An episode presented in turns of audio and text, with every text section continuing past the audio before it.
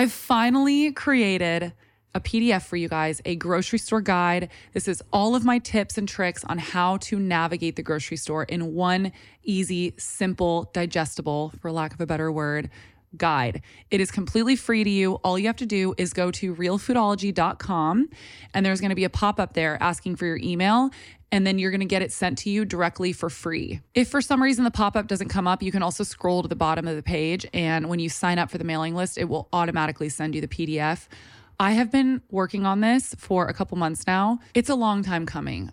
A lot of you have been asking me for a simple guide that you can use when you are navigating the grocery store and it's finally here. I'm so excited for you guys to get your hands on it. So please just make sure to go to realfoodology.com, put in your email, and it will automatically send you the PDF. I hope you guys enjoy. On today's episode of the Real Foodology podcast, 10 years, all the money collected by the federal government in taxes will go to entitlements, all.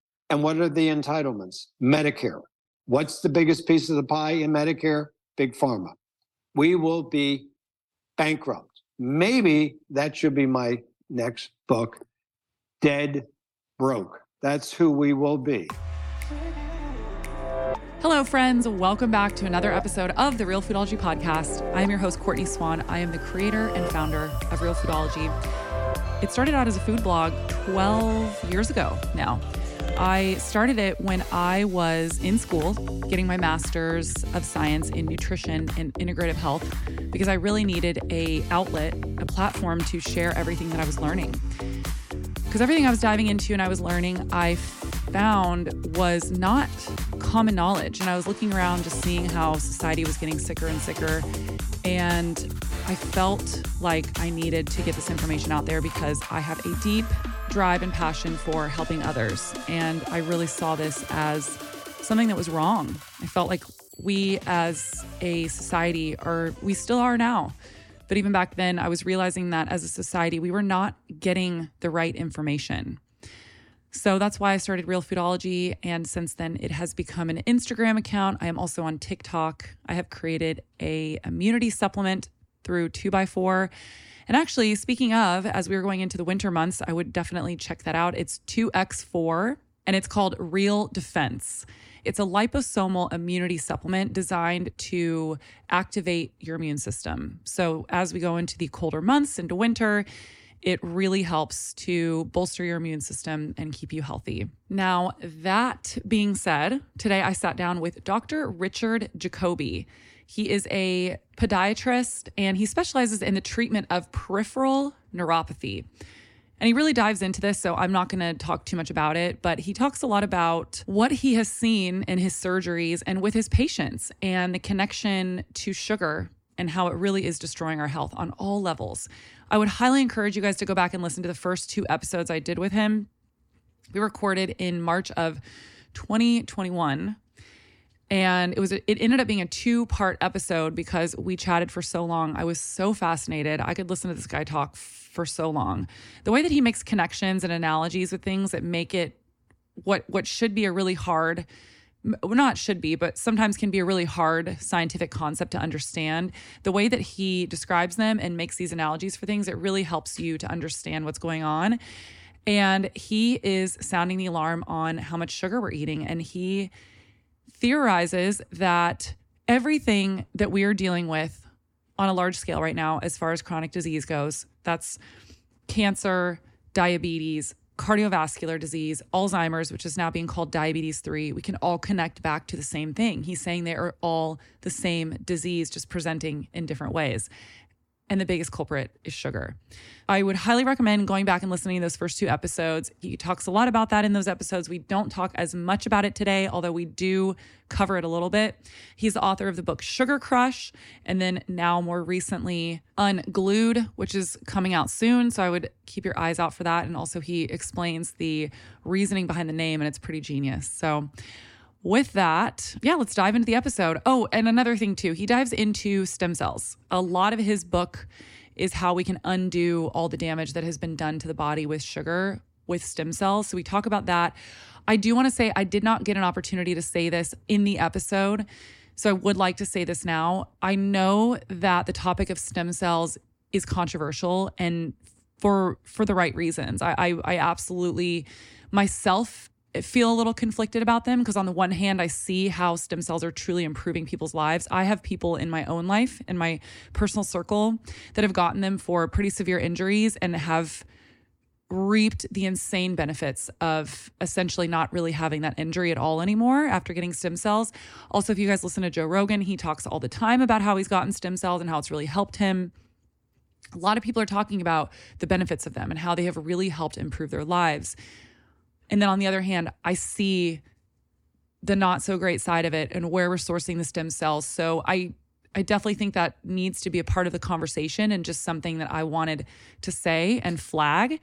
I don't know what the answer is, so I'm not sitting here saying we should absolutely keep doing this this way or we can't we should stop. I don't know what the solution is. I just wanted to name that I recognize that it can be controversial and that some people might be upset about the use of stem cells and I think that's very valid. Let's get into the episode. It's very juicy.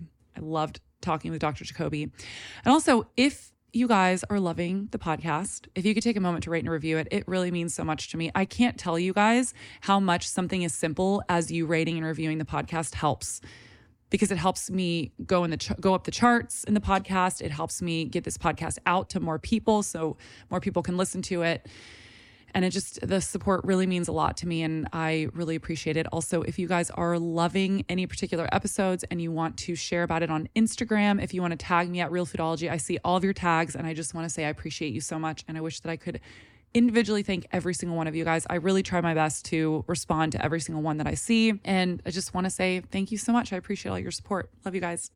Not all probiotics are created equal. I cannot stress this enough. You cannot just go to the grocery store or Whole Foods and buy any probiotic off the shelf. It is so incredibly important that you are getting a good, high quality probiotic. The reason not all probiotics are created equal is because a lot of these probiotics, or, you know, the good gut bacteria that need to populate our gut, never actually make it to our guts. This is why you will hear companies saying our bacteria arrives alive. That is really incredibly important. And this is why I love Seed Probiotic. Seed's DS01 Daily Synbiotic is a broad spectrum, two in one plant based prebiotic and 24 strain probiotic. If you guys follow my stories on Instagram, you will know that they have a pretty extensive delivery technology in a dual capsule design. And what's really cool and special about this, it's very unique. It essentially potentially delivers more bacteria to the colon because it gets through all of the stomach acid and everything else that would otherwise burn up this bacteria and not allow it to get to the gut to repopulate our gut. They also have a proprietary formulation of 24 distinct probiotic strains in scientifically studied dosages, systemic benefits beyond the gut, and proprietary engineered two in one capsule that I was just talking about that protects probiotics through digestion to ensure delivery to the colon. It's really cool. If you actually take the green cap and you open it in your hand, you will see another capsule pops out with some of the supplement in there as well and this is what I was just talking about. I actually did this on my stories the other day. It's really cool. If you take the green capsule and you pop it open in your hand, another capsule will pop out of it. It's really cool. So, when I say that there are systemic benefits beyond the gut, what does that mean? It's including gastrointestinal or GI function, skin health, heart health, gut immune function, gut barrier integrity, and micronutrient synthesis of vitamins B9 and B12. Gut immune function is not boosting the immune system, it is about supporting the crosstalk between your intestinal cells and your immune cells. Many people see improvements in digestion within 24 to 48 hours, which can include bowel movement regularity and eased bloating. If you want to start a new healthy habit today, visit seed.com slash realfoodology and use code realfoodology to redeem 30% off your first month of Seed's DS 01 Daily Synbiotic. That's seed.com slash realfoodology and use code realfoodology. Is it just me or is colostrum just totally taking the internet by storm? I, I mean, I'm so happy about it. And it's so interesting how certain things will just become a massive trend. I've been taking colostrum for probably at least 10 years now or so. My mom got me on it. It's an ancient practice used for immune function. It really helps to strengthen and bolster the immune system. And I will say, Armra colostrum has really taken the internet by storm, and for good reason. It is a really good, high quality colostrum. I get so many DMs from you guys just specifically asking me if I use Armra colostrum. And yes, I do. I've been taking Armra specifically for almost a year now. I travel with it everywhere I go. I bring the little individual packets with me, and I especially take it while I'm traveling because that's when we are most susceptible to getting sick. And you know what's really cool? There's actually a study that's been done comparing the effects of the flu vaccine and colostrum, and colostrum performed better in protecting the body from the flu. Isn't that wild? And this is a peer reviewed study posted in a very well renowned medical journal. So, what is colostrum? It is the first nutrition we receive in life and contains all the essential nutrients we need in order to thrive. Armra is a proprietary concentrate of bovine colostrum that harnesses these 200 plus living bioactive compounds to rebuild your immune barriers and fuel cellular health for a host of research backed benefits. Armra colostrum strengthens immunity, it ignites metabolism, it fortifies gut health. It helps activate hair growth and skin radiance. And I actually have seen all my little, I have all these baby hairs that have been growing since I started taking it and it helps to power fitness performance and recovery. And what's cool is we have worked out a special offer for you, my audience, my listeners who I absolutely adore. You're going to get 15% off your first order. So go to tryarmra.com slash realfoodology. That is T R Y A R M R A dot com slash realfoodology or simply enter code realfoodology and you're going to get 15% off. Again, that's tryarmra.com dot com slash real foodology. Armra is A R M R A. Dr. Jacoby, I'm so excited to have you back on. Hopefully, my listeners remember our last episode that we did together. We actually ended up doing a two part because it was so long. So, if you guys are listening right now and you have not listened to those two episodes, I highly, highly recommend going back and listening to them. It was such an amazing episode that I had to bring you back on. So, thank you so much for coming back on. I'm thrilled. So good to see you. It's so good to see you too. Yeah, I just I I really commend you for the work you're doing. I absolutely love what you're doing. So, okay, so your your background is working with diabetic patients, which I think is so incredibly important to note when we talk about all of this because you have conventional allopathic training but you have now discovered after working with these patients for so many years that what is happening in you know the in from a preventative lens or like root cause root cause let's say what is happening there with the sugar? And why why should we be so concerned about sugar? And then i want to dive into the stem cells after that but sugar as we discussed before and in sugar crush the book there's there there a chemical reaction of sugar on the nerves. The first one is polyol sugar inside the nerve pulls water into the nerve. I'll just shorten the whole equation down. Second one is glycosylation, which is the Maillard reaction, meaning sugar around the nerve, shrink wrap, constricts the nerve. When those nerves go through a tunnel like the carpal tunnel, they get compressed, they interrupt the function, innervation of the muscle, and that's its function. And as we talked about in Sugar Crush, doesn't matter what nerve you're talking about, whether it's the olfactory nerve, sense of smell, Alzheimer's, vagus nerve, which is um, linked to uh, MS, multiple sclerosis, or a hypoglossal nerve and autism. So I talk about all the nerves, um, the oculomotor nerve, which is involved with the eye. So the biochemistry is correct. And it is absolutely correct because I had hypothesized in 2005 that uh, that molecule that we talked about, asymmetric dimethylarginine, that I learned from Dr. Cooke at Stanford, was the first molecule that blocks the blood supply to the nerve. Now, back in 2005, it was not known. Matter of fact, it was considered incorrect to use that. But they did the experiments wrong, not Dr. Cooke. But I said it was done incorrectly. He said, come to Stanford, that's 20 years ago, long time.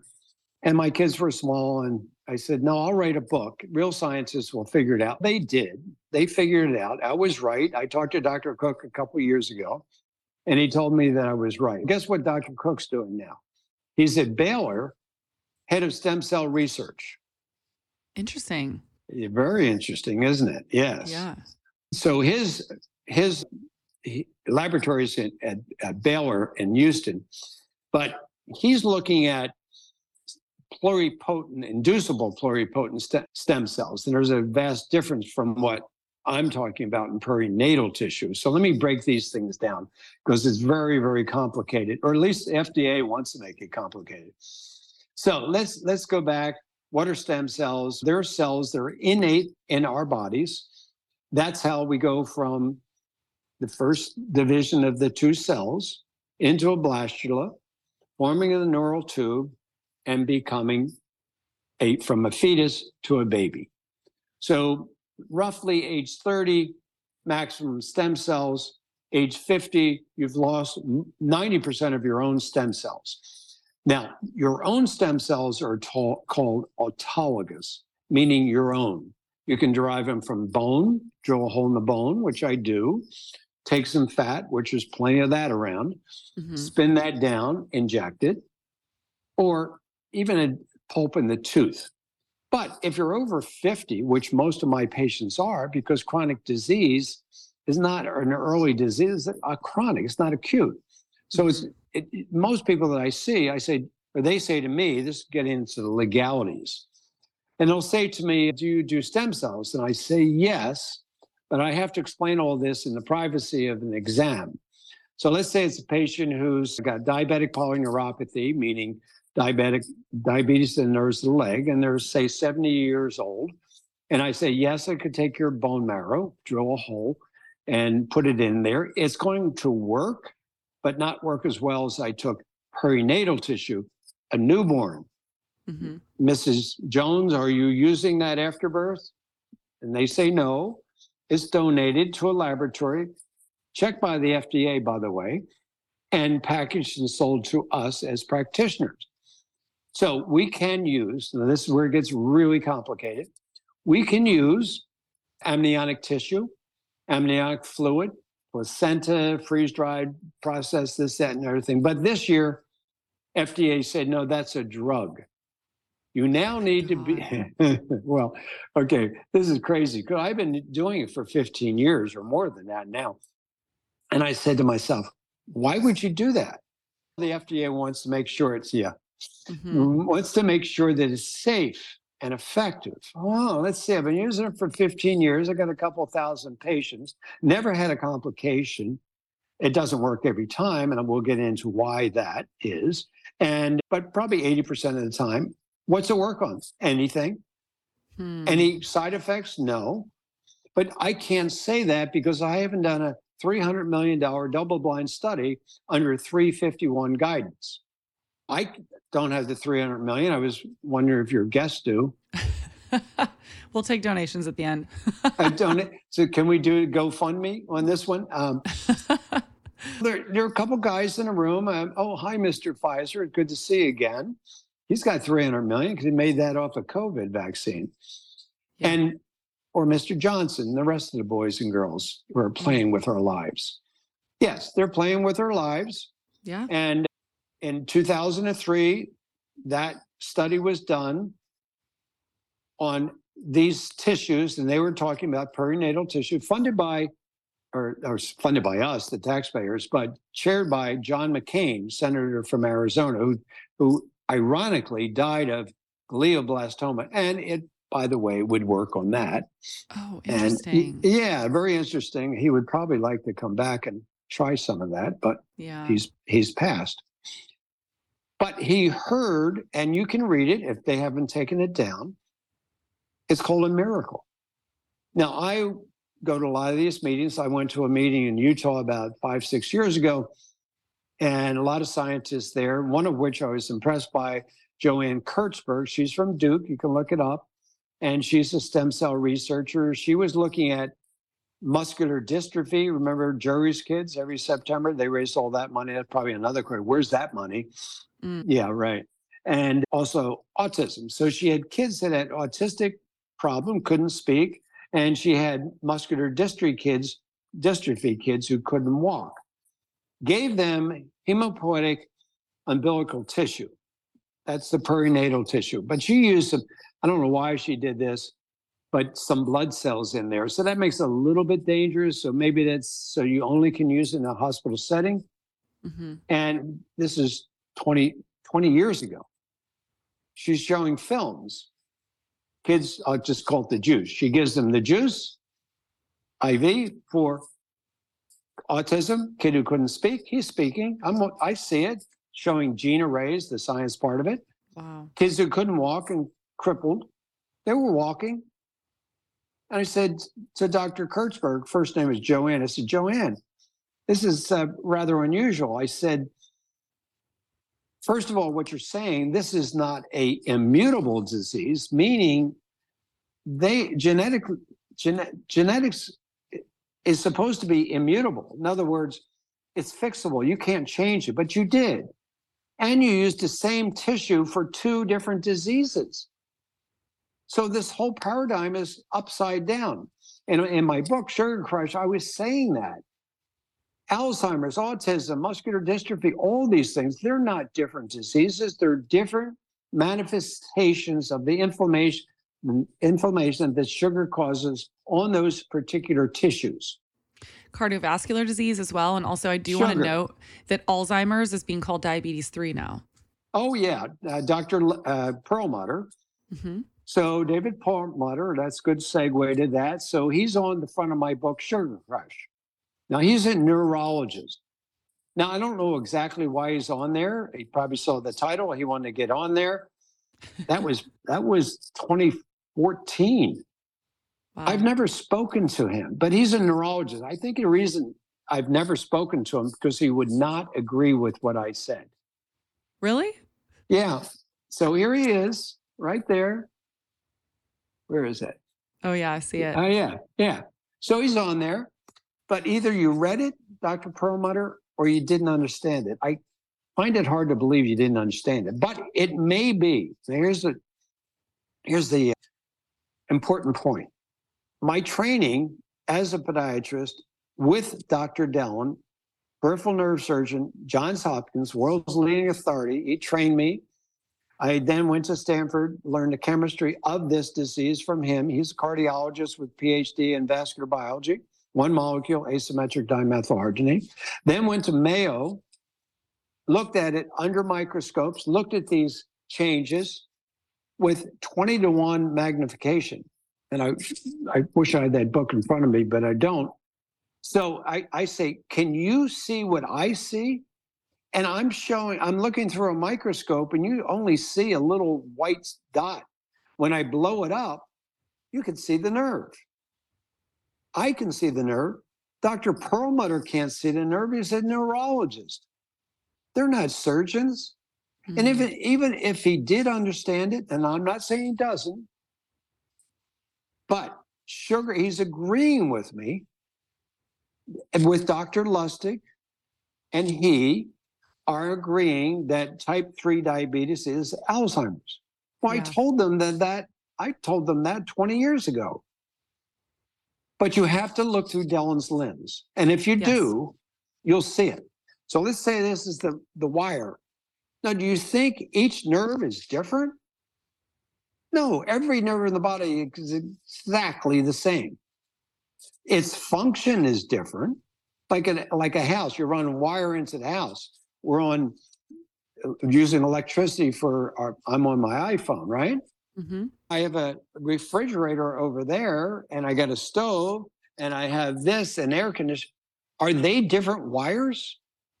No, Mm-mm. They're different application of the same principle.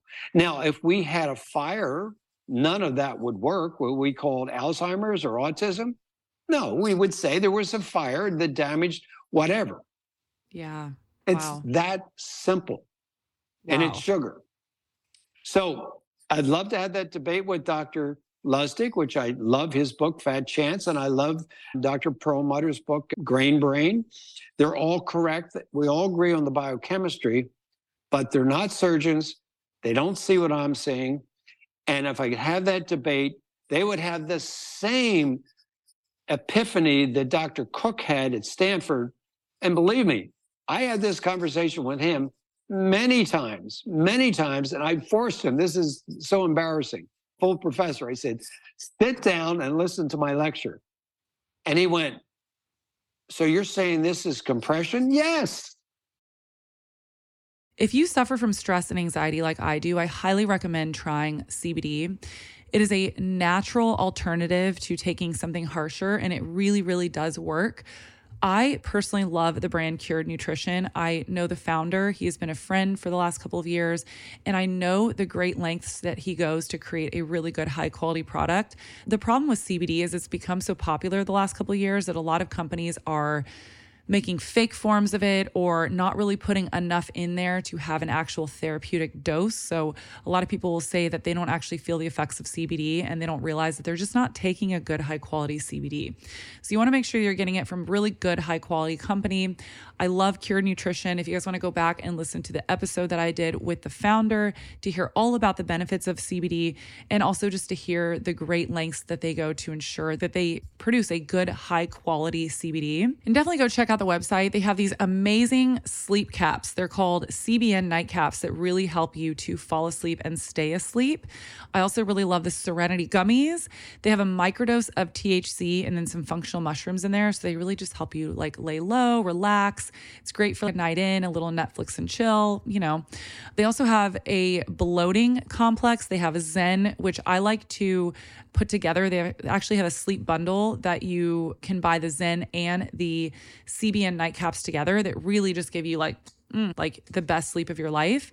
And then if you have a pet, my dog Turkey, if you guys follow me on Instagram, you know how much Turkey loves the dog treats. He is obsessed. Literally, he goes into my pantry every single time I open the pantry door. He goes running in and he goes straight for the basket because he knows they're in there. They're peanut butter flavored, they are organic, and they are really good, high quality ingredients. So they are a great dog treat if you're looking for a good new dog treat. Oh, and also, we were giving them to my boyfriend's golden retriever puppy when he was like really hyper, and they helped to just mellow him out. So, like at night when we really needed to go to sleep and he was like still wiling out, we just gave him like half of a CBD treat and he slept. It was great. So, if you guys want to check out Cured Nutrition, make sure to go to curednutrition.com. That's C U R E D nutrition dot com slash realfoodology. And if you use code realfoodology, it gets you 20% off. I have been a longtime supporter and lover of Organifi, and I'm so excited to announce that they are rolling out a special product line just for kids. They're committed to delivering the same level, a level of quality nutrition and a yummy experience even picky kiddos will love. To kick off this line, they're going to be launching a kids greens called Easy Greens, as well as an immunity product called Protect. The kids greens is a nourishing and delicious blend of superfoods and veggies that provides essential nutrients, probiotics, and digestive enzymes to bring balance to kids' growing bodies without fillers, additives, or junk. The main ingredients are nutrient rich veggies, carrot, broccoli, sprout, spinach, and beet, superfoods like moringa and chlorella, and digestive support like digestive enzymes, probiotics, and fiber. And the kids' immunity is going to support your child's daily immune health with a berry blast of herbs and superfoods that work to strengthen the body's first line of defense. It has orange and acerola cherry. It has astragalus, which is a potent adaptogenic root used to support and boost the immune system. Also, elderberry, which is an antioxidant rich healing plant that supports the body's defenses against illness. And then, of course, propolis, which is the bodyguard of the beehive that can help naturally prevent sickness and modulate the immune system. Make sure to go to the website and check out some of my favorites, especially as we are going into winter. I love their critical immune support. It's fast acting immune support for quicker recovery and a stronger sense of well being. I'm also a huge, huge fan of their liver reset. It supports the liver natural detoxification process with a unique formula to improve liver health, digestion, and energy. I tell everyone I know, and including you guys, my audience, that I think everyone needs to be on a liver supplement because we are being exposed to so many different environmental toxins, stuff in our water, pesticides in our food, stuff in the air that all has to go through our liver. And so our livers are really working on overtime right now. And taking something that will protect our liver health is absolutely imperative.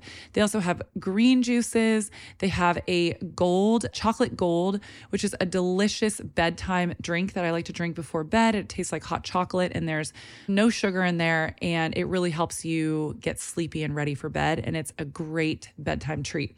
So if you guys want to try any of these products, go to Organifi.com. That's O R G A N I F I.com slash real foodology, or you can just just go to Organifi.com and use code RealFoodology. So, what are you seeing? So, you're saying that you're seeing it from a surgeon lens. What are you seeing? What is the effects that we're seeing right now from what you call glucose poisoning, sugar poisoning? So There's three chemical reactions Maillard, polyol, and now I proved that the nitric oxide pathway. So it blocks the blood supply to the nerve. The sugar causes fibrosis, scarring. I can see that. I can feel that. I can measure that. I'm in there using a nerve conduction probe. There's no voltage of the nerve. And I probe I probe the nerve looking for the compression, and I can see it. Then with surgical instruments, very fine, yes, it's very small. I undo that, and all of a sudden, the electrical flow goes through the through the nerve to an oscilloscope. I hear it, and it's going pump, pump. Actually, there's a video. You'll love this. I had this video up 20 years ago. Google. They took it down. Too offensive. Too offensive. They shadow banned me. They shadow banned me. This information doesn't fit the narrative. That's the problem. That's the problem is that people are not getting the truth because we have these governing bodies that have decided what they deem is the truth and what is not. And a lot of it comes from big pharma, food industry, big agriculture, and everything else that doesn't fit that narrative is being blocked from the general public. Public. Totally. I'm going to give you a, a real big bomb here today. I was asked to give a lecture to a university, very famous, to talk about the microbiome and nerves. And I also studied with Stephanie Seneff at MIT, and she taught me the shikimate pathway. I I'm not sure if you've interviewed her. And she uh-huh. wrote a book. She wrote a book called Toxic Legacy, but she taught me all this. So I was asked to go to this university, lectured to the biochemistry department. They liked what I had to say, asked me would I lecture to their full staff, and I did genetics, biochemistry, microbiology, lots of different, very smart people in a private room, by the way, not recorded. They don't think, but I did. And I say that because I was lecturing to a group of really heavy duty scientists, and I said a word that I wasn't sure why they reacted the, the way they did, but I said, I can measure that nerve, just what I was just talking about. And against the genetic code, which there's a thousand organisms in your gut, and I can tell you which organisms are influenced by a chemical called glyphosate. And I can tell you the waveform, the, the, the velocity of the nerve specific to the bacteria that are affected by glyphosate Mm. by an instrument called an SSR, but that's another story. But I can do that. Let me just assume I can do that. I know I can do it. They know I can. And they said, I'll get back to you. Never got back to me. Of course, because glyphosate makes a lot of money. I'm going to give you a name. I don't know how big your podcast is yet. It may be not getting any bigger after this, or it could blow up the positive. That university is funded by, and it's a lot of money, believe me, a lot of money, by a gentleman's name is George Poste, P O S T E. He is a um, veterinarian by training out of uh, London. He's got a PhD in viruses. This is pre COVID. He also is probably the most celebrated scientist in the world on every major pharmaceutical company, w, uh, the World Health Organization, that little group of merry men.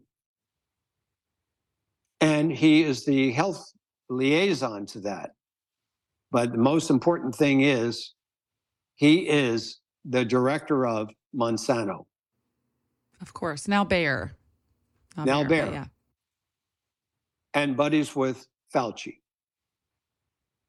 Worse. So I'm giving this lecture. Well, I'll get back to you. It's they fund the, I, I assume, and I don't know for sure, all the major universities. So a person like myself goes in there, has a novel idea that makes a lot of sense. Use that word, they shut it down because the US Senate is going to ask for the Bible, of the nutrition. What's the right answer to the narrative? I'm not going to be in the Bible. So everything that fits their narrative, John McCain, John McCain, I hate to uh, say this, but you passed away from a disease that is preventable. It's called glioblastoma. And we have kids with autism, one in 20 now. This is an absolute disgrace. And what I just told you is real. But I, what happened after that to me is beyond belief. Mm. I'm sure yeah. they tried to silence you. Oh, yeah. Because glyphosate oh, yeah. is their big moneymaker. I mean, it's, you know, glyphosate's interesting. One, I don't even understand how it's still being sprayed on our food and how we're selling it in stores because they are being absolutely annihilated right now in the court. Yeah, Bayer hit with 332 million judgment in Roundup cancer trials. So that was just on November 3rd. But that's just one of them. So 332 million for just one of these cancer trials. And I mean, they're time and time again in, in trials proving that there's a connection with cancer and glyphosate. And yet we still sell it and yet we still spray it on our food. I know you have a section on this in your book, and it's the big connection between big pharma, big ag, and this, you know, big food industry what's the connection here? What's happening? I mean, I, I, know a lot of people, my listeners are very well versed, I think, in this now because I talk about this a lot. But I do think it's, it's important for people to hear this from medical professionals that are in that world. Well, the word unglued, this is a funny thing because I was at a think tank. They wanted to do a Netflix. They asked me, what's the word glucose mean? And I gave him the answer I just gave you. No, he said, no, what's the word mean? I'm asking you this this question. I want to see your face because it was the same as I think will be the same as mine. What does the word glucose mean? Sugar. That's what I said. Or, or, you know, also it's ATP. It's it's the energy for the cells, essentially. Totally. I gave all those answers. What does the word mean? It's a Greek word. To adhese, oh. to oh. stick together. It's glue. Glue. So ose is the sugar, the type of sugar. It's glue sugar. It sticks to anything. That's your that's the word that describes the whole thing. Yeah. It's a poison. Why this is this doesn't make sense, does it? So let's go over to fructose. So I don't know if you know Richard Johnson's written a great book on nature wants you to be fat. Mm. And I understood what he was saying. I'm not sure it's a great title, but here's what yeah. he's saying. So fructose. Eat your fruits and vegetables. USDA, food pyramid, eat all that stuff, and you're going to be healthy. Was America healthy? No. It's fat and sick. So, what is causing the sickness? It's eating sugar grown by, it's high fructose corn syrup, grown by Monsanto seed, laced with glyphosate, which causes the corn crop to be impervious to predators, basically.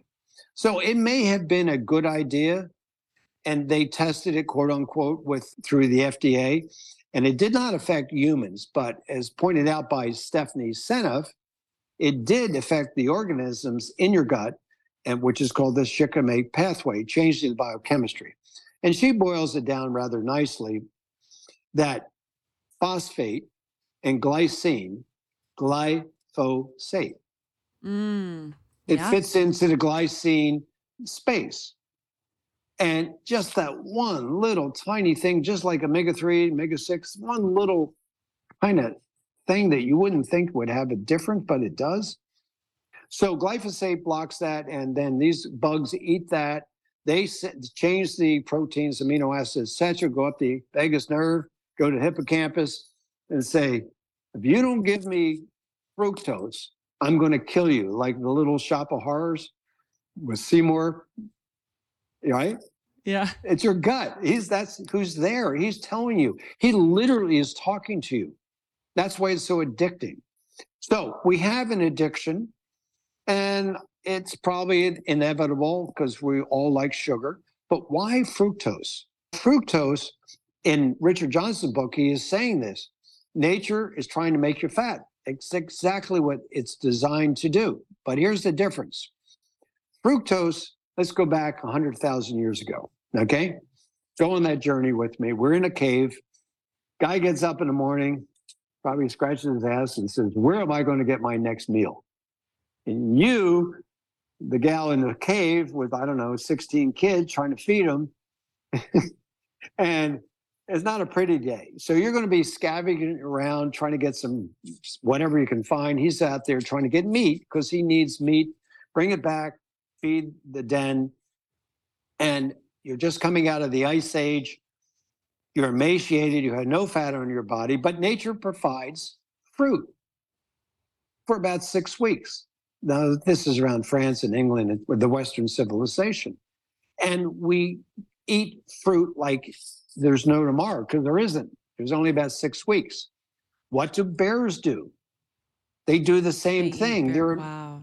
Yeah. yes, but they're carnivores. You're a carnivore. I'm a carnivore. But we got to have that fruit to put the fat back on us. So this is the trick. I think Hershey chocolate understood it. I think all the food manufacturers understand it. So table sugar, sucrose, which is fructose, 50% and 50% glucose. Glucose is not sweet. You wouldn't need glucose. But wait a minute, Dr. Jacoby, you need glucose to live. Yes, you do. One teaspoon at any one time. That's it. And if you don't have it, your body will make it out of fats and proteins. It's called gluconeogenesis as you need it in the brain.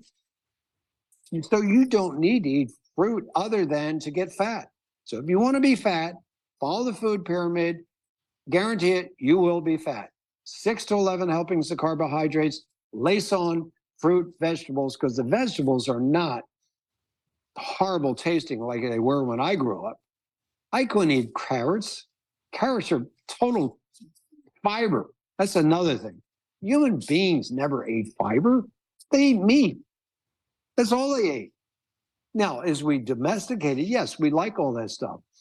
And, and I'm not, I know this is a big sensitive subject carnivores versus the herbivores.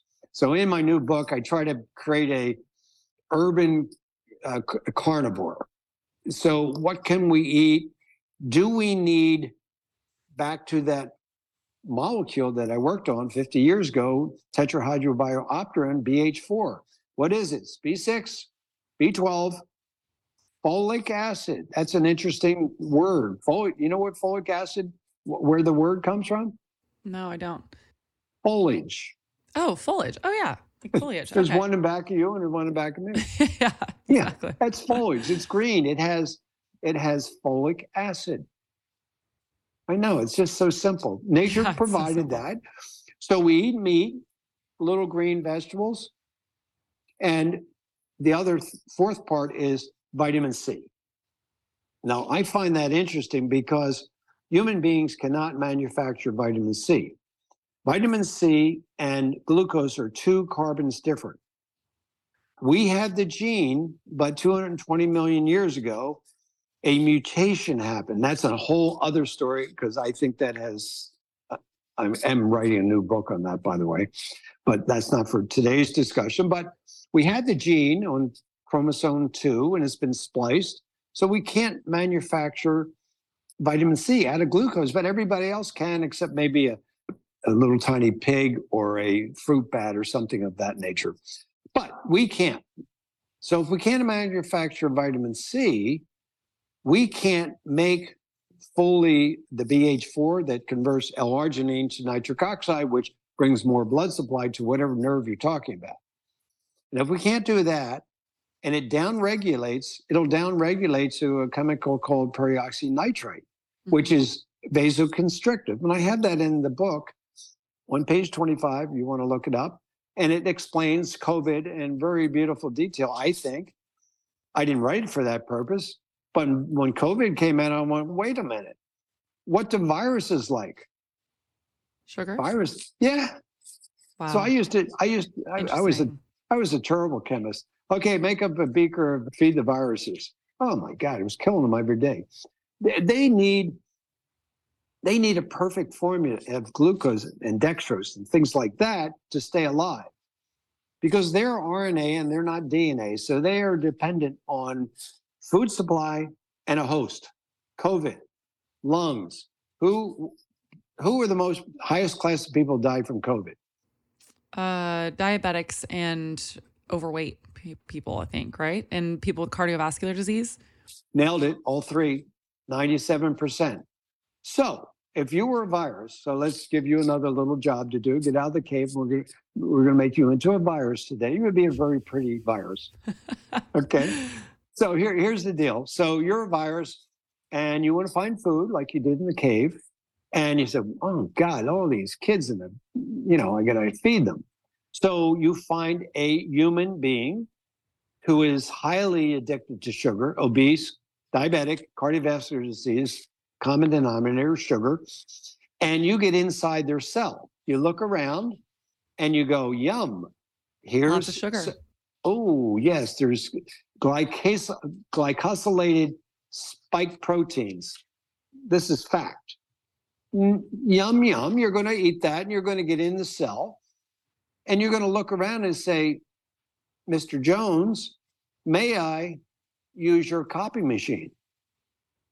Can I use your DNA? And he probably says, well, I don't know. And you said, I don't care.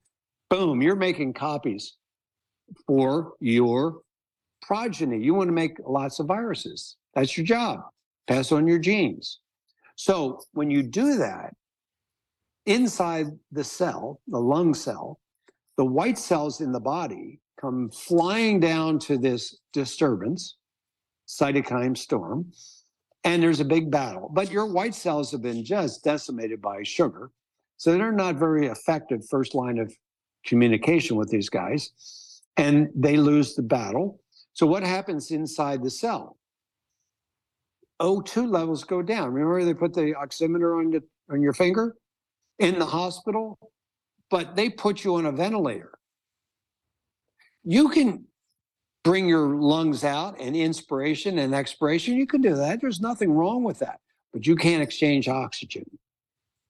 So, this is chemistry. ADMA, asymmetric dimethylarginine, I'll re explain that, that word. Asymmetric, both methyl groups are on the same side of the arginine molecule. So you have L arginine, ADMA blocking it because of sugar, BH4 coming in from the underside, down regulating, making that conversion from L-arginine to nitric oxide going down. You can measure it. What's nitric oxide do? It goes a, a uh, signaling molecule, goes to the muscle, dilates the blood vessel, or constricts it. It's constricting. And I had the mathematical formula in the book on page 25. Poiseuille's theorem, R to the fourth power, 19% reduction in the radius equals a 50% reduction in flow. Now, there are a few other variables, but that's essentially it. O2 levels are going down, down, down, dead. You got somebody jumping on your chest,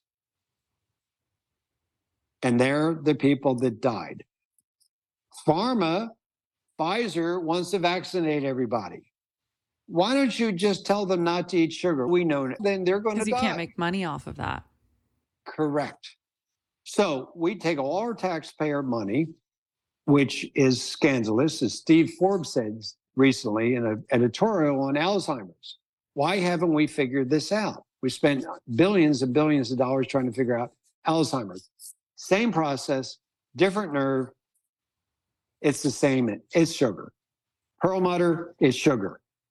Lustig is sugar. Johnson is sugar. But no one no one has figured out what I just told you. Now, why did I? Because I looked through Dellon's lens. He taught me, and I brought the biochemistry to that. And when I explain, I think the way I explain it's pretty simple. Yeah. Yeah. It's fascinating. And it's also really upsetting because we see all of these. I mean, it, nine out of 10 of the leading causes of death in this country right now are prevented by lifestyle and diet changes. And then you look at how much sugar we have in our food, and it's in everything now. Like I'm finding sugar in salad dressings, in meat, in soups, in sauces, like uh, nut milks, peanut butter. I'm like, it's in freaking everything. And then we look at all these diseases that are being caused by this. And then we're just throwing medication at it. You know, I actually remember I still talk about this to this day and I still quote you this, quote you on this all the time in podcasts and in conversations. You made the perfect analogy that is so perfect for this. And you said, if you have cockroaches in your kitchen because you have crumbs in the corner of your kitchen and you spray them with Raid to kill them off, you are going to continue to have more cockroaches come until you clean up the crumbs. And that is the same thing with the sugar. It's like you can throw all the medication, you can throw all the surgeries, you can throw everything else on top of it. But if you don't get rid of those crumbs in the corner, if you don't get rid of that sugar that's feeding it in the first place, you're never going to get rid of the cockroaches. You're never going to get rid of the disease. Unfortunately, that's so true as we speak. I was playing pickleball this morning, which I love to play, by the way.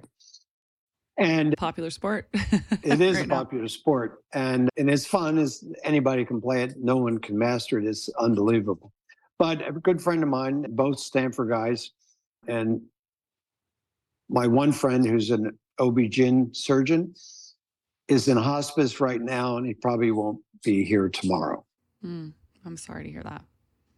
I is a super super Stanford trained. Um, tried the alternatives too late. Did the chemotherapy, which is standard of care, but this is a common story. Sugar, you have to eliminate sugar. I know it's difficult.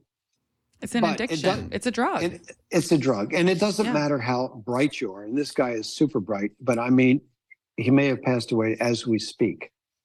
Mm. As we speak.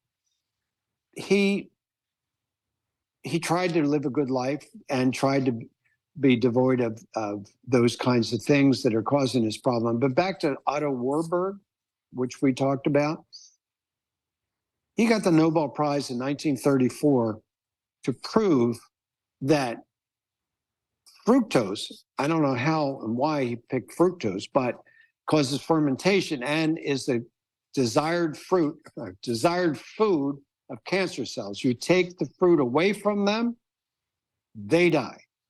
You don't, you die. COVID, take it away, you live, they die. Why is that not front and center as a public message from our Surgeon General? And I'm going to call him out. I just listened to an episode with him on Huberman and, you know, while I do think that he did a good job, I also thought that he skirted around a lot of the really important questions, which Huberman was trying to ask him, which were like, why are we not addressing this? Why are we not taking care of this? And, you know, he had his explanation was we don't have one main avenue of getting this information out to everyone. And I'm like, yeah, are like you kidding me? That was literally what he said. We're, and I'm like, yeah, but we right we do. Yeah, it's like CNN, Fo- I mean, Fox, whatever your beliefs are. I don't care. We're not getting political here. I'm just saying we have all these major news networks, but they're all parroting the same exact thing because guess who their main funders are? Pharmaceutical companies. 80%. percent mm-hmm. Yeah. So that's why it's so dangerous to be speaking about this. I got shadow banned. I mean, it, privately, I'll tell you all the details, but it's beyond belief. I would not I, mean, I believe imagine. It. I would not imagine what happened in the United States of America. Soviet Union, yes, not, yeah. and the way they did it was so clever. It was it was unbelievable. Mm. And yeah, I, I, I won't go past that. Yeah, because it's well, I'm still here. They haven't killed me yet. Mm. Uh, new book, they probably will. Stem cells are the cure for just about anything. You have to get it outside the country. I I glossed over that. There is this, a separate law. It's called 361. 361. Yes, you can use perinatal tissue, specifically Wharton's jelly, which is the supportive tissue of the umbilical cord. So that's what I use. I've had it done myself. I had a herniated disc seven years ago. Couldn't play tennis, pickleball, all that stuff. I was going to have surgery. I said to my neurosurgeon, I said, I, we tried everything else. Why don't we do stem cells? Not enough research. Of course, there's not. No one wants to do that. So I said, I'll do it on my own. I'm number patient of one. I went upstairs. He's downstairs. Went upstairs. I said to one of the other doctors who never gave an injection like that ever, I said, I'll mark the spot. You inject me. You said, You're crazy. I said, No, I'm in pain. I'm in pain. That makes you crazy. Yeah. He injected me. Three days later, I'm back playing tennis. That was seven years ago. One dose, one and out. Wow. So, does it work? Absolutely. Do we need more research? Absolutely.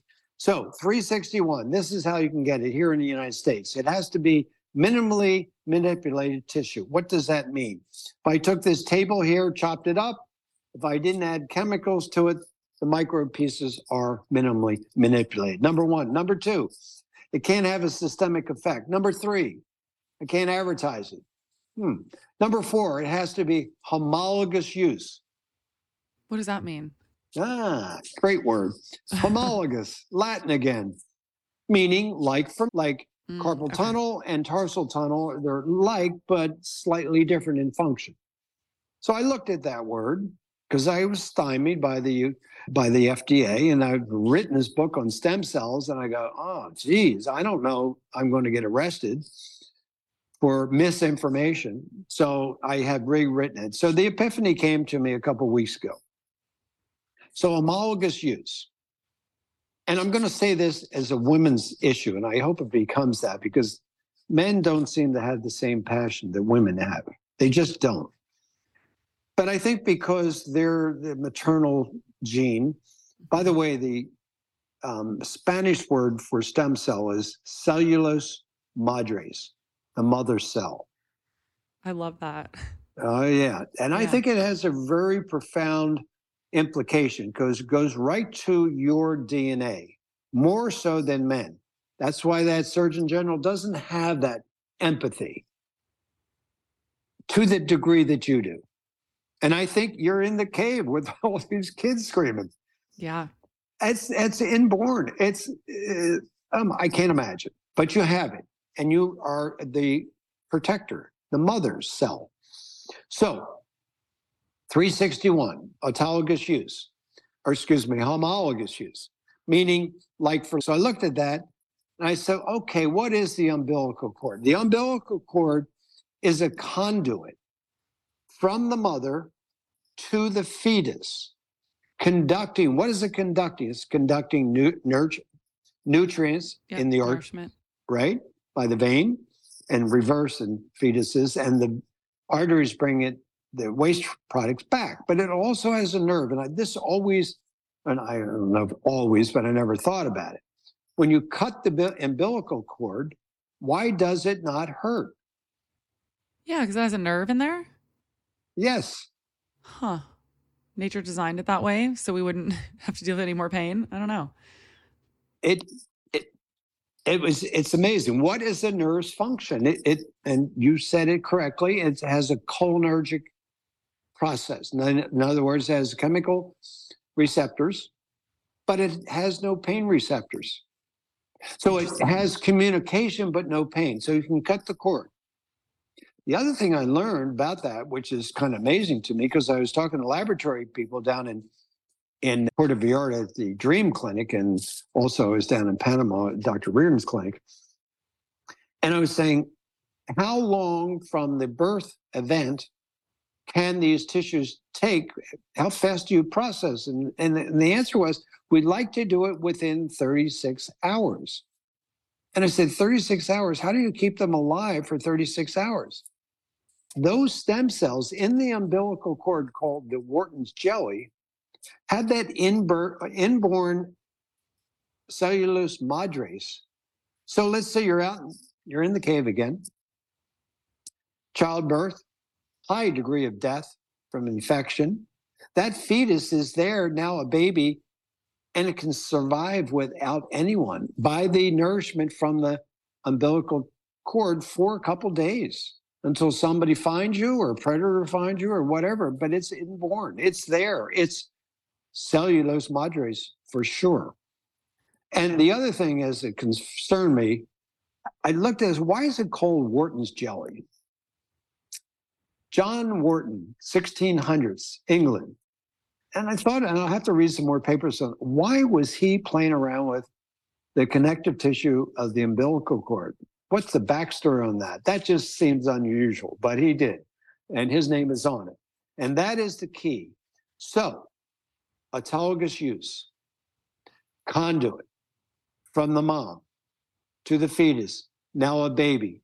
Baby's growing from, was growing from the two cells, four cells, six, eight, and it forms neurovascular bundles like this, or a neurovascular bundle to the eye, to the nose, to the brain, to the feet, every organ. Aren't they conduits? Isn't Wharton's jelly a supportive tissue? Couldn't I inject that supportive tissue for this malfunctioning nerve? And the answer I say is absolutely yes. Now, I don't think the FDA thought that through. Obviously, they, I know they read my book, but that's another story. But they didn't see the connection because I call what I say in Sugar Crush the global compression theory. This nerve is compressed, this nerve is compressed, every nerve is compressed. It is a conduit, it's a neurovascular bundle. Put Wharton jelly in there. You will reverse the, the, those effects. You will restore the electrical component and you will see, you will smell, you will walk, you will think, you will do all the things that you were designed to do. And it was, and it's been there. And if Lucy is our first primate, she brought it to us. She is now a drug dealer, according to the FDA. FDA allows the poison in our diet and is slow walking the cure with stem cells.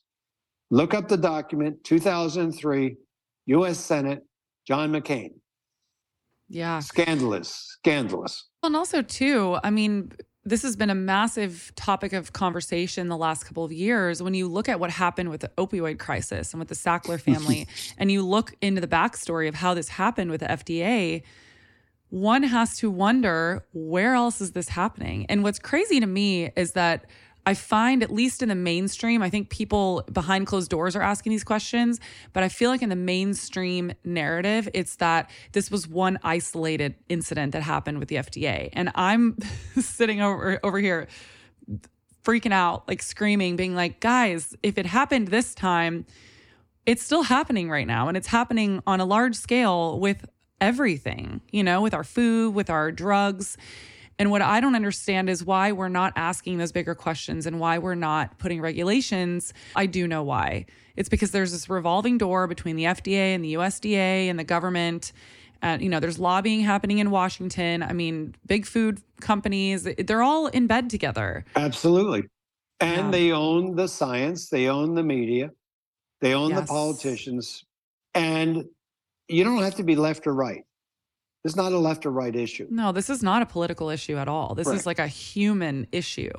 The human issue, I say it starts in Iowa because the Farm Bill, trillion dollars, by the way, funds the NIH, funds NIH.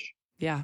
They actually talk about this in a documentary that I just watched very recently called Common Ground, which I highly recommend everyone listening to watch this because they dive into this exact thing about the Farm Bill, who's funding it, and it's fascinating because they connect all the dots. And if you guys have seen Kiss the Ground on Netflix, it's from the people that did Kiss the Ground. So it's a new one. It's called Common Ground. Watch it. Hopefully, I'll have Sugar Crush on Netflix. We're talking about it. Amazing. But I think the dots that I connected with the medical industry and the scientific industry and our universities is absolutely when you hear the whole story it they really don't need to be fired they need to be arrested in jail yeah in yes jail. yes they've killed millions of people yeah i mean it's crimes against humanity at this point because yes. we are now knowingly harming people with this information yes here's a little tidbit of information on the ukraine war which is the breadbasket of europe mm-hmm. Oh yeah, because the grains, right? Because they grow a lot of wheat there. Exactly, and they uh, do not use genetically modified grains. Monsanto or Bayer and John Deere had 14 and a half billion dollars on the table two weeks prior to Putin's invasion because he's totally against genetically modified food. And also, second point, Kiev, the capital of Ukraine, is the primary center for stem cells, but they're not using non embryonic stem cells. They're using human fetuses. And Putin, Whoa. oh, yeah. And Putin wanted to Yikes. wipe them out, and he did. So that's another big debate embryonic versus non embryonic. We do not use embryonic in the United States. It is used in some areas of the world.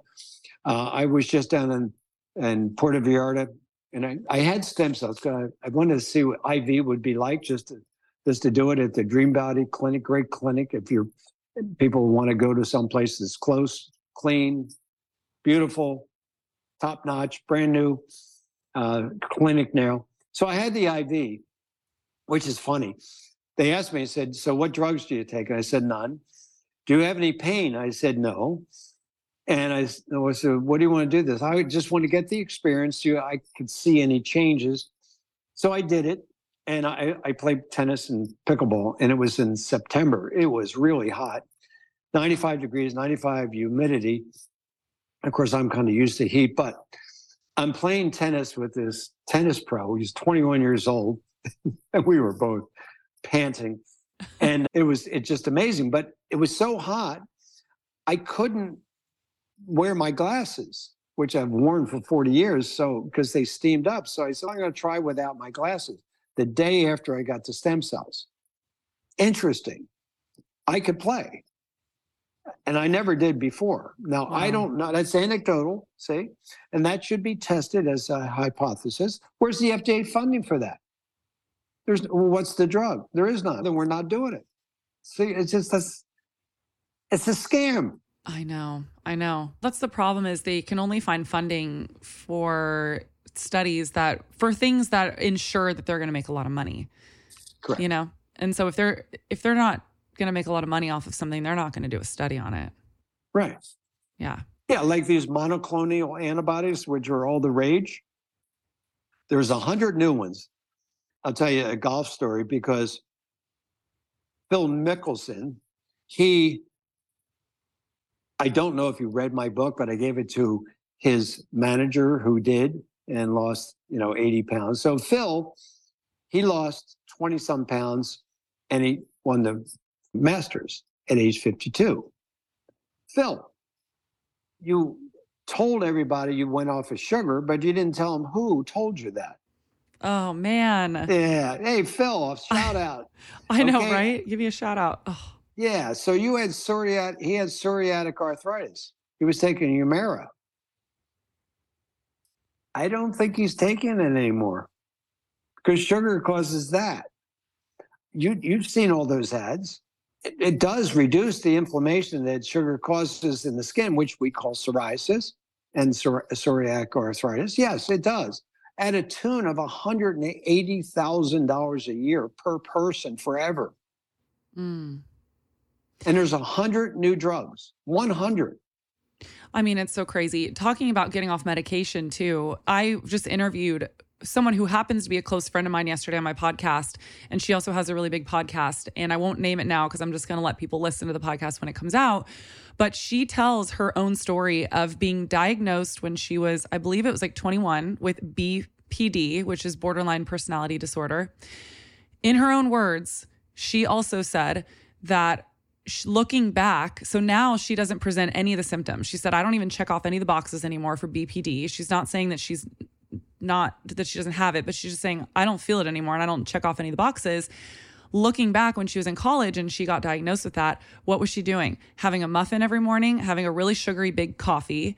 So then spiking her blood glucose levels and then her you know glucose with blood sugar was all over the place all day just on a roller coaster ride was not paying attention to diet at all not taking care of herself either and then of course not addressing like the traumas and all that she took herself off her own medication as well. She's not even on the medication anymore and she completely controls it with diet, lifestyle, and exercise now. And I want to say this because we have to say this every time. I'm not a doctor. I am not advising anyone to go off their medication. That's not what I'm saying. This is a personal decision between you and your doctor.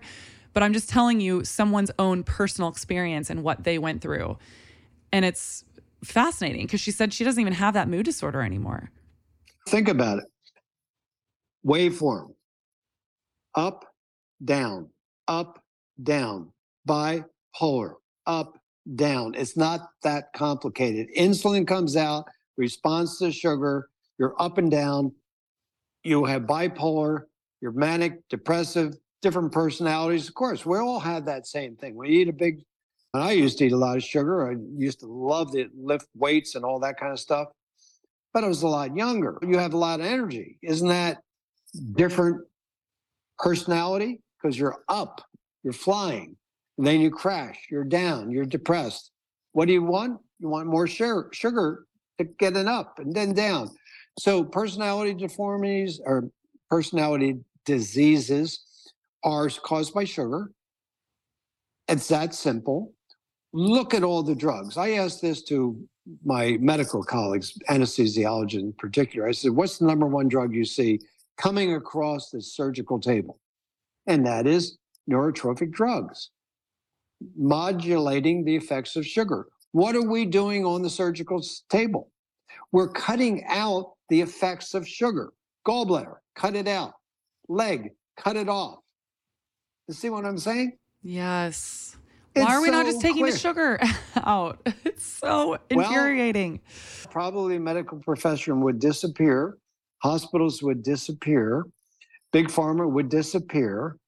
But if we don't do that, as uh, Stanley Druckenmiller, which you should interview as the financial portion of this, he what's says, his, "What's his name again? Stanley who?" Stanley Drucken, D R U E C K Mueller or Miller, Druckenmiller, Miller, Miller, I think it is. And he is a very famous billionaire industrialist. And he gave a talk this year at USC, graduating economics class, saying this in 10 years, now boil it down, it's very complicated, but 10 years, all the money collected by the federal government in taxes will go to entitlements all. And what are the entitlements? Medicare. What's the biggest piece of the pie in Medicare? Big pharma. And we will be we will be bankrupt. Maybe that should be my next book, Dead Broke. Mm. That's who we will be.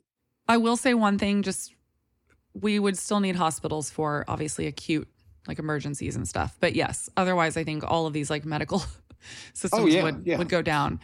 Um, wow, it's fascinating. In the essence of time, I could literally talk to you all day because this is so fascinating. What would you like to leave the listeners with? Maybe something we haven't covered yet today, or just something that you really feel like is important for people to hear.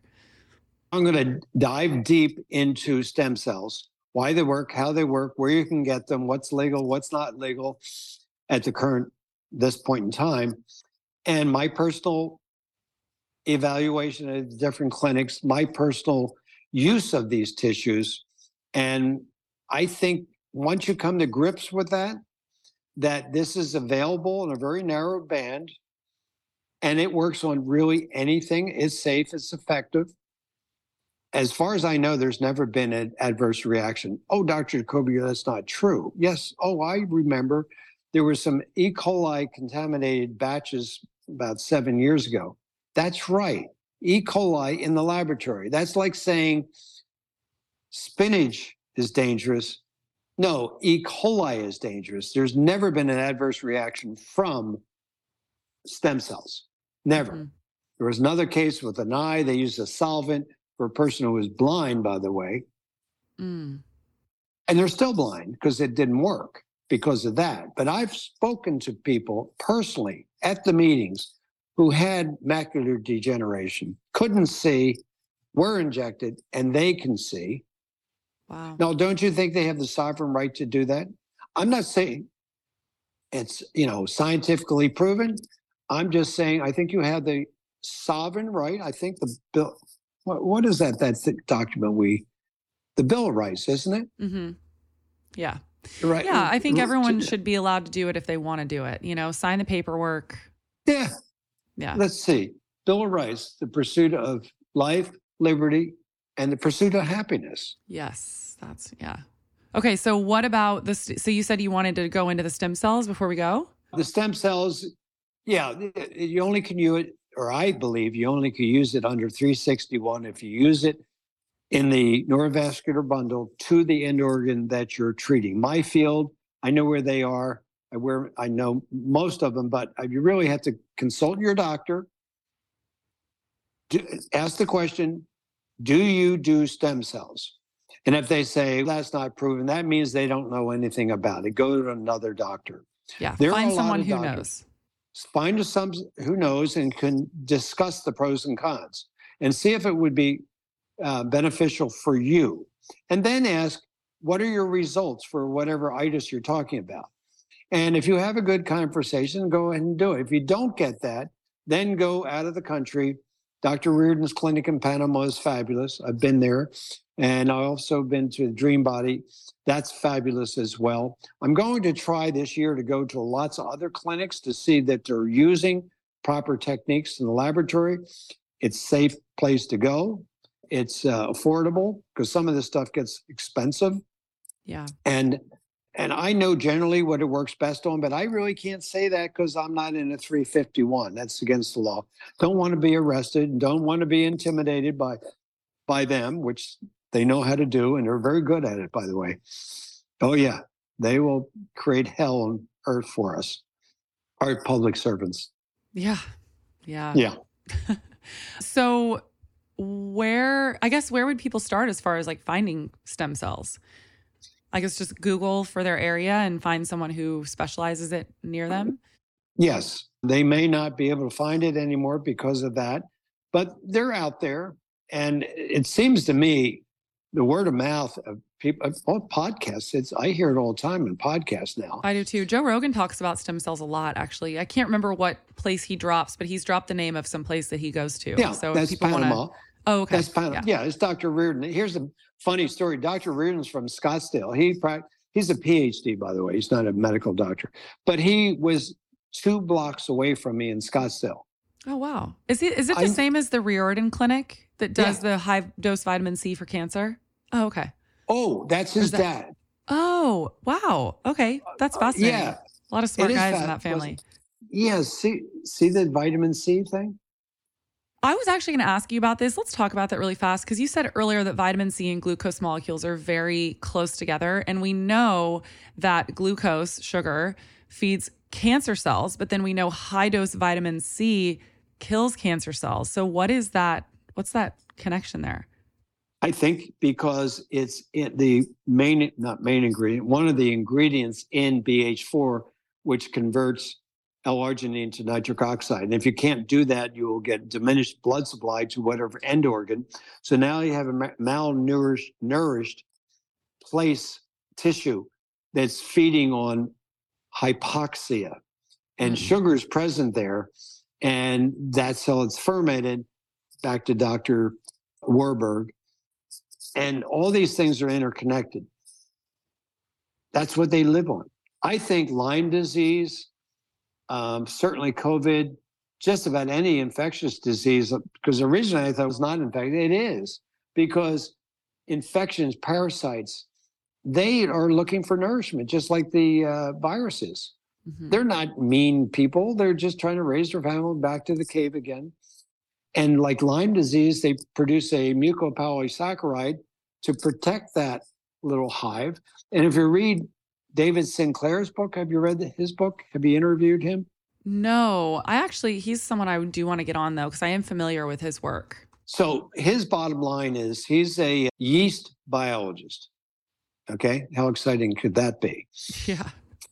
But he is exciting because he, so he's at Harvard. So he looked at yeast and fungus and things like that, and they have a very short lifespan. They replicate maybe 25 times and they're out of here. Whereas lobsters and jellyfish don't. They don't die. They're immortal. So, really? Science, oh, yeah. So, scientists have found that gene, he being one of them. So, he took that gene from the um, jellyfish and inserted in, I think it was yeast, not fungus, I'm not sure about it. Maybe it's the other way around. Anyway, you put that gene in there and they replicated not 25 times, 50 times. Hmm. So he is on the track for immortality. doing that technique. So he talks about mTOR and lots of different things in his book, but I don't think he's fully on board with what I'm saying because he's probably never heard that story. And I'll tell you why. Another weird thing Dr. Armstrong, David Armstrong, who's a podiatrist like myself, but he's got a PhD in uh, metabolic diseases. And he also has an MD degree. And I explained this Dellon theory to him 25 years ago on person to person because I, David, you're you're really brilliant, written all these papers. I explained this to him. He jumped back from me, a cricket on a hot stove. He was like, "Oh my God, this is so crazy! What are you talking about?" He happens to be David Armstrong, happens to be David Sinclair's best friend. And on page 20 or page 75, he talks about his best friend. So I know David Sinclair gets the wrong story from Armstrong because Armstrong does not understand the story. Mm. He's got lots of papers, he's a brilliant guy, but he's funded by Big Pharma all day long. And he doesn't want to give that up. Nice guy? Yes. Smart guy? Yes. Duplicitous? Perhaps. Mm. I told him the right story. I mean, literally, he was frightened. I said, What are you frightened about? This is crazy. It'll be crazy to you because it may interrupt your funding. Your process. Yeah, yeah, funding. Yeah. yeah. And he dominates, he dominates my world uh, because I'm a committee of one. I have no funding. Mm. How about that? No funding. I'm looking for funding. Anybody have any? No, anyway. no. I mean, just read my book. Just read the book. You'll get it. We'll we'll save some lives. It's yeah. and I'm not saying I'm absolutely correct. I but I would say in a university setting, you know what the null hypothesis is, to prove me wrong. I will debate any any doctor who has a contrary theory. Just bring it. Yeah. If I'm wrong, is... oh, they're not going to do it. They won't do it. I know, no. and that's I was going to say the problem is is that we can't get anyone to do that. No, I, I don't know because everyone's too scared to be proved wrong. I guess, but that's but you're but but you're not. You're yeah. doing these podcasts. You have a big audience now. I appreciate it. and that. you have a lot of great people on there. So and there are thousands of podcasts. If it wasn't for podcasts, this country definitely would be done. With because there would be that's no true. free information at that all. That is true because the the information is definitely getting out there. It's just scary that we are left now to we're we're left in this place now where we all have to do so much of our own research. And I will tell you personally, just as someone who knows a lot about this and is navigating this the best that I can, I still sometimes am like, I don't know what to believe anymore. You know, because I'm hearing this one thing on this side and then I'm hearing this on this side and then I'm seeing that this side was funded to talk about this and say this point, but then this side is scary because it goes against what the mainstream is saying. I mean, it's a lot. Let me give you to that point. So I got a lot of uh, people called me on this article. It was out a couple of weeks ago, in the Journal of Nutrition, mm-hmm.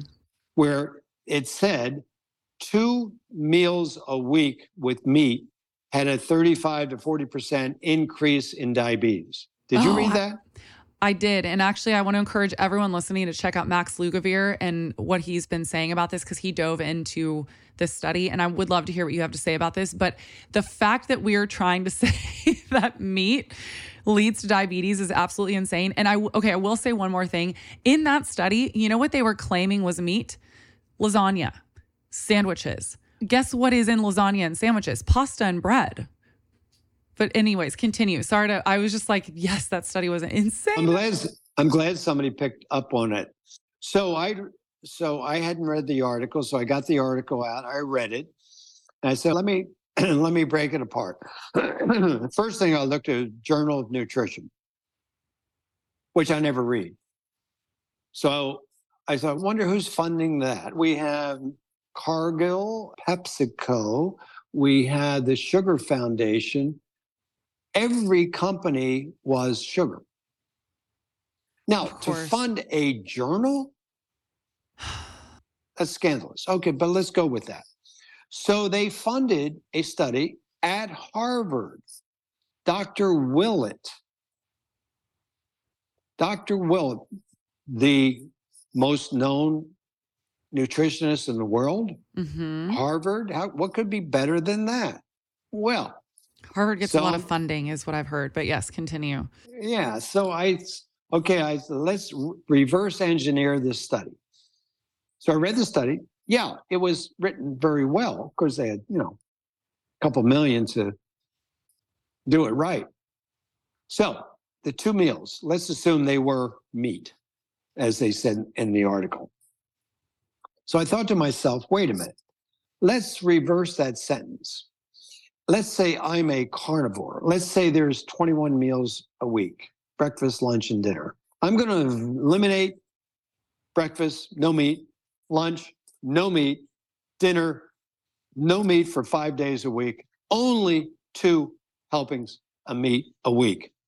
What the hell do you think I'm going to replace meat and fat with? Carbohydrates. If I did that, I would be a diabetic. Exactly. But they said the opposite. Now, the public, to your point, you hear this. This is a reputable university, Harvard University. He should be fired. Fired at Yeah. a minimum. I mean, and and like you just said to your point, the all the sugar industries and all the industries that are creating the bread and the pasta and everything else that you would be then replacing your meat with are funding this study. And I, I was while you were talking, I was I was looking for this statistic that I came across recently. Professor John, I'm not going to know how to pronounce this. Lowen Lowenit Lowenidis from Stanford Medical Research concluded oh, that that almost 90%, 90% of medical and health related studies have been bought and paid for by or with a predetermined agenda. 90% of them are being bought and paid for. So, if I had these criminals, well, let's not call them criminals. If I had these people in front of me, and I, I'm, I'm, are, go- though. I'm going to, I'm going to say it this way, and I'll say it again. Um, let's take Dr. Willett, Harvard University professor. Are you that stupid, or are you on the take? We know you're a Harvard professor. I assume you're the smartest guy in the room. So the conclusion is you were bought. So let's, fu- where did the funding come from? That is an indictment. And that, and if it's 90% of our universities, then we, that's why we are so sick. Back to Druckenmiller. We're going to be bro- broke, dead broke. Everybody's going to be dead, probably is a good thing. Maybe that's the agenda. I mean, let's go to Bill Gates and the, and all this stuff. I mean, he's buying up all the farms. Cows are bad. No, cows are not bad. I don't know if you know the backstory on why this all happened, or at least this is what I understand to be World War II. Bessie's out there. She's ruminating on grass. Most you ever see a cow eat grass? Get close to them. Yeah, with her tongue, right? Yeah, they're just the most content being on the planet. I mean, they're doing their thing. They, Yeah. they couldn't be happier. So they're ruminating, ta- taking grass, and through a chemical process, making omega 3 fatty acids. That's what they do. But Bessie, it's, nine, it's 1930 something. Bessie, we need you. We got to fatten you up. We're going to feed you corn, feed, and and you're going to drink a lot of water. That's another issue we could talk about another day. Drink a lot of water because when you eat sugar, you need water because you're very thirsty, and you're going to turn omega three into omega six, and we'll talk about that and inflammation, and we'll fatten you up in six months. And she did win the world war because we had food. So Bessie was doing her job. Now she's been incarcerated in Kansas, by the way, by these structures called CAFOs, and she's being fed against her will corn, antibiotics, hormones, lots of water, fatten her up. 98% of all the meat in the United States is non grass fed, and it produces many of these diseases we just talked about. And then we throw in seed oils, sugar, we got a mess in our hands. We need to clean it up. And I'm not just saying that because I'm getting old. No, I mean, we have 12% of our population that's metabolically healthy. 12%. Right. So, of course, I mean, if we want to outlive our kids, we got to clean this up. We have You to. know, and I'm talking about my generation and the generation behind me, but yeah, it's it's really scary and it's really sad. And I just I love I love so much that you make these connections and that you call these industries out. And like I said earlier, I would love to sit here and talk to you all day, but at some point I think we're going to have to wrap it up. But I do want to let everyone know where they can find you and where can they find your book and do you have a release date yet? I would say about six weeks. I, am being proofread as we speak. I think it's done. Uh, and from my point of view, but the editors probably will find mistakes. But it's very dangerous because you know what they do? They'll pick one word, it's fraud, you misspoke, and I'll never have a chance to respond. So I'm trying to be very careful. And I'd like to live in the United States, but I'm telling you, it's getting very dicey. Yeah. Thank you so much for coming back on today. This was so good. I wish that we could talk for three hours, but we'll have to wrap it up here. But thank you again for your time. Thank you. Tell Joe Rogan I got a good story for him. Thank you Thank so you. much. Thank you so much for listening to this week's episode of the Realfoodology Podcast. If you liked the episode, please leave a review in your podcast app to let me know. This is a resonant media production produced by Drake Peterson and edited by Mike Fry. The theme song is called Heaven by the amazing singer Georgie. Georgie is spelled with a J. For more amazing podcasts produced by my team, go to resonantmediagroup.com. I love you guys so much. See you next week. The content of this show is for educational and informational purposes only. It is not a substitute for individual medical and mental health advice and doesn't constitute a provider patient relationship. I am a nutritionist, but I am not your nutritionist. As always, talk to your doctor or your health team first. Do you suffer from IBS or other digestive issues? Are you looking for a new podcast to listen to? From the producer of the Realfoodology podcast comes the all new health and nutrition podcast, Digest This, hosted by Bethany Ugarte. You may know Bethany as the face of the popular Instagram page Lil Sipper, or you may have even read her book. Now you can find her wherever you get your podcasts. On Digest This, Bethany examines topics such as gut health, nutrition, the food industry, and highlights specific ingredients that can be beneficial or harmful to your gut health. She also explores non toxic options in beauty, home, and cooking essentials. If it has to do with your health, Digest This is talking about it. Each episode features an interview with health experts, doctors, and wellness advocates and delivers you information that is easy to digest. Bethany also delivers a weekly segment every episode called Bite of Knowledge, where she highlights an ingredient commonly used in food, skincare, household cleaning, you name it, and gives you the lowdown on the benefits or dangers that ingredient might have in your everyday life. From Botox, potassium, olive oil, and magnesium, all the way to those ingredients you can barely pronounce on the back of your cereal boxes, Bethany has you covered. There's a reason why it debuted at number two on Apple Podcast nutrition charts. Check out Digest This on your favorite podcast app. New episodes every Monday and Wednesday, produced by Drake Peterson and Resonant Media.